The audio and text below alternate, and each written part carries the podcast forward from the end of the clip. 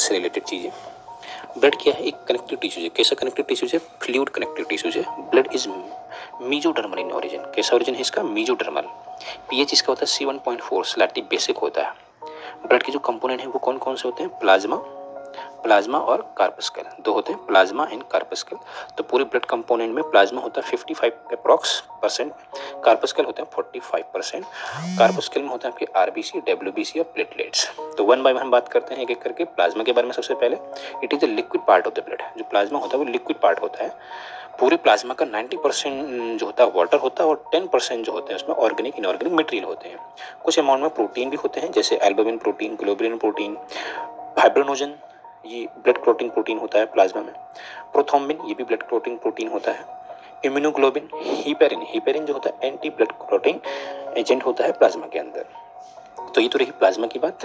कुछ कार्पस्कल भी हैं कार्पस्कल कितने हैं? आरबीसी डब्ल्यूबीसी और प्लेटलेट तो कार्पस्कल में हम पढ़ेंगे आरबीसी तो आरबीसी क्या है? तो आपका रेड ब्लड सेल होती हैं। इनको हम इर्थोसाइट्स भी बोलते हैं। 50 से लेके 55 लाख घन मिलीमीटर तक होती हैं। एक घन मिलीमीटर में 50 से 55 लाख तक होती हैं। काउंटेड बाई इन आरबीसी को हम कैसे काउंट करेंगे? एक मीटर होता है हीमोसाइटोमीटर इनका जो शेप होता है आरबीसी का, वो बाई कॉन्केव शेप का होता है। मेमल्स की बात करेंगे तब। तो मेमल्स में इसका शेप कैसा होता है? बाई कॉन्केव होता है। ये इनमें जो न्यूक्लियस होता है अबसेंट होता है, ठीक है? बट यहाँ पर जो ऊँट और लामा है, उनकी जो आरबीसी है, उसमें न्यूक्लियस प्रेजेंट रहता है। Form in red bone marrow ये जो कहाँ बनती है कहाँ बनती है रेड बोन मेरो बनती है आरबीसी और इनका जो लाइफ स्पान होता है, ये 120 डेज़ होता है। आफ्टर 120 डेज़ ये जो होती हैं स्प्लीन में जो है डिस्ट्रॉयड हो जाती हैं। यानी कि ये स्प्लीन जो होती हैं, वो क्या होती हैं आरबीसी की ग्रेवयार्ड होती है। हीमोग्लोबिन जो है इनमें प्रेजेंट रहता है एज ए पिगमेंट हीमोग्लोबिन जो होना चाहिए, लगभग चौदह ग्राम पर सेंटीलीटर क्यूब होना चाहिए एक स्वस्थ मनुष्य में। Haemoglobin found in RBC haemoglobin जो होता है आरबीसी में मिलता है। और कुछ ऐसे भी होते हैं जैसे एनिलीडा और मोलस्का के सदस्य होते हैं। वो क्या होता है, उनमें जो हीमोग्लोबिन तो होता है रेड जो होता है, उनका ब्लड होता है है ना? हीमोग्लोबिन होता है बट वो हीमोग्लोबिन आपका आरबीसी में नहीं होता है। जैसे कि मेमल्स में होता है, वो कहाँ होता है? आपका प्लाज्मा में होता है। तो हीमोग्लोबिन में क्या होते हैं, अगर हीमोग्लोबिन की बात करें तो दो तरह के इसमें, ये दो कंपोनेंट होते हैं इसमें। एक होता है हीम और एक होता है ग्लोबिन ठीक है ग्लोबिन क्या होती है? प्रोटीन होती है और हीम क्या होता है? पिगमेंट होता है। जिसमें जो होता है आयरन मेन कंपोनेंट होता है सेंटर पर आयरन होता है और इसके चारों चार मॉलिक्यूल जो होते हैं ऑक्सीजन के लगे होते हैं। हीमोग्लोबिन की कमी अगर हो जाएगी आरबीसी में तो पिगमेंट कम होने की वजह से हीमोग्लोबिन कम होने से एनीमिया हो जाता है। अब हम बात करते हैं W B C white blood cell इनको हम ल्यूकोसाइड भी बोलते हैं। ये पाँच हज़ार से दस हज़ार या नौ हज़ार के मिलीमीटर क्यूब होती है। एक मिलीमीटर क्यूब में पाँच से लेकर दस हज़ार तक होती है। अगर हम बात करें डब्ल्यू आर बी सी और डब्ल्यू बी सी का रेशियो तो जैसे कि डब्ल्यू बी सी कितनी थी आपकी? पचास से पचपन लाख प्रति घन सेंटीमीटर थी, प्रति घन मिलीमीटर थी।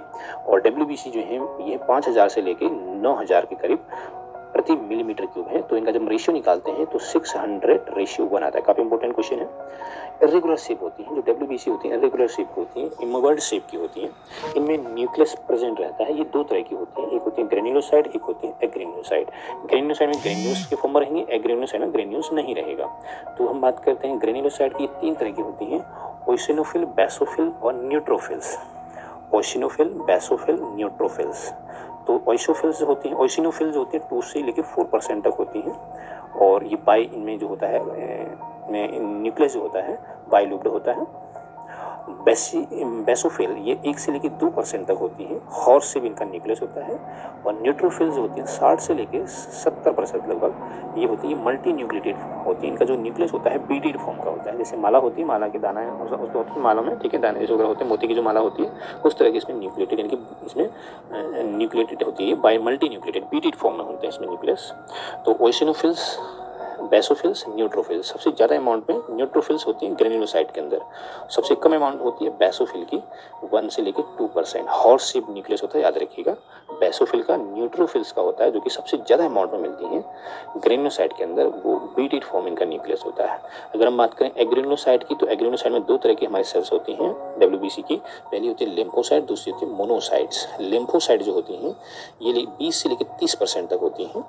ये हमारा इम्यून सिस्टम में हेल्पफुल होती हैं और मोनोसाइड जो होती हैं, ये पाँच से लेकर दस परसेंट तक होती हैं। तो अगर हम एग्रेन्यूसाइड की बात करें तो ज़्यादा अमाउंट में कौन मिलता है? लिम्फोसाइड।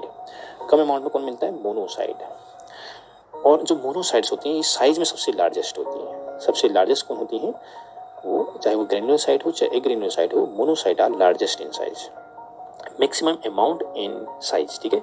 ये मैक्सिमम अमाउंट की हम बात करें अमाउंट में देखो अमाउंट की बात करें तो अमाउंट में न्यूट्रोफिल्स होती हैं seventy to six seventy percent approx ठीक है? Sixty five to seventy percent maximum amount में होती हैं। लार्जेस्ट साइज़ की बात करें तो वो होती हैं आपकी मोनोसाइट्स होती हैं, ठीक है? चाहे वो ग्रेन्यूलर हो, चाहे एग्रेन्यूलर हो, दोनों के हम कंपेरिजन कर रहे हैं तो लार्ज साइज़ की होती है मोनो मोनोसाइट्स ये फैगोसाइटिक नेचर की होती हैं, और सबसे स्मॉलेस्ट जो अमाउंट में होती हैं, वो होती हैं पैसोफिल चाहे वो ग्रेन्यूलोसाइट में हो, चाहे एग्रेन्यूलोसाइट में हो, दोनों हम कंपेयर करते हैं तो बैसोफिल सबसे कम अमाउंट में होती हैं। याद रखिएगा one to two percent smallest in number ठीक है? अगर हम एग्रीनोसाइड करें तो एग्रीनोसाइड में मोनोसाइड सबसे कम अमाउंट में होंगे पाँच से दस परसेंट अगर हम दोनों का कंपेरिजन करेंगे तो बैसोफिल्स इंक्रीज इन इनोसिनोफिल्स अगर इनोसिनोफिल बहुत ज़्यादा हो जाए तो इसी ओशिनोफिलिया हो जाता है। एलर्जी वगैरह हो जाती है, कहने का मतलब है। बैसोफिल की भी बढ़ने से एलर्जी हो जाती है। न्यूट्रोफिल जो होती हैं, ये भी क्या होती हैं ये फैगोसाइटिक नेचर की होती हैं। ठीक है? जो आपकी न्यूट्रोफिल्स होती हैं, सबसे ज़्यादा अमाउंट में होती हैं, चाहे वो ग्रीनो हो, चाहे ग्रीनो हो तो ये जो होती हैं फैगोसाइटिक नेचर की होती हैं।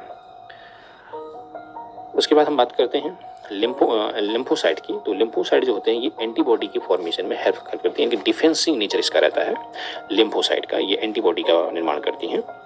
W B C are also found in bone marrow ये कहाँ बनती हैं? बॉन मेरो मिलती हैं और डिस्ट्रॉय हो जाती हैं ब्लड में। जैसे आर बी सी डिस्ट्रॉय कहाँ हो रही थी? स्प्लीन में है।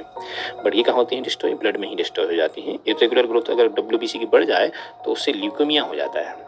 और ये बढ़ते बढ़ते अगर बहुत इरेगुलर ग्रोथ हो जाती है अगर डब्ल्यू बी सी की तो इससे ब्लड कैंसर तक हो सकता है। अगर हम बात करें ब्लड प्लेटलेट्स की, दो से तीन लाख, दो से तीन लाख मिलीमीटर पर मिलीमीटर क्यूब होती है, जबकि डब्ल्यू बी सी कितनी थी? पाँच से दस हज़ार करीब थी मिलीमीटर क्यूब और जो आर बी सी थी, वो कितनी थी? पचास से पचास लाख घन मिलीमीटर क्यूब ठीक है? मिलीमीटर क्यूब में ही मापे जाते हैं, याद रखिएगा, ये दो से तीन होती हैं। शेप स्पेंडल शेप का होता है इनका। न्यूक्लियस जो होता है एबसेंट रहता है। बोन मेरो में ही बनती हैं। और ये डिस्ट्रॉय हो जाती हैं प्लीहा में स्प्लीन में। एज ए फ़ंक्शन अगर हम देखें ब्लड प्लेटलेट्स का, ये क्या होती हैं? रिलीज़ करती हैं थर्मोप्लास्टिन ये हेल्प करता है कि इसमें ब्लड क्लॉटिंग में हेल्प करता है। थर्मोप्लास्टिन किसमें हेल्प करता है? ब्लड की क्लॉटिंग में हेल्प करता है। अगर हम बात करें ब्लड ग्रुप की तो ब्लड ग्रुप चार तरह के होते हैं ए बी वैसे ए बी ओ सिस्टम होता है, उसके अंदर जो होते हैं ए बी ए बी ओ होता है सिस्टम बहुत सारे हैं, ठीक है नहीं? तो ए बी ओ सिस्टम हमारे जो है मेमल्स में चलता है। कार्ल एंड स्टीनर जो थे, इन्होंने डिस्कवर किया था blood group A B O type का ब्लड ग्रुप उन्होंने जो ओ सिस्टम दिया, वो दिया था एंटीजन और एंटीबॉडीज़ के बेसिस पर। इस एंटीजन और एंटीबॉडीज़ के बेसिस पर उन्हें ओ सिस्टम को चार पार्ट में बांटा। वो चार पार्ट थे, वे चार ग्रुप थे ए बी ए बी और ओ जो एंटीजन इन्होंने इस, इसको हम डिवाइड किया इन्होंने कार्ल नेस्टिनर ने एंटीजन और एंटीबॉडीज के बेसिस पर ये चार ए बी ए पी और ओ बताए थे।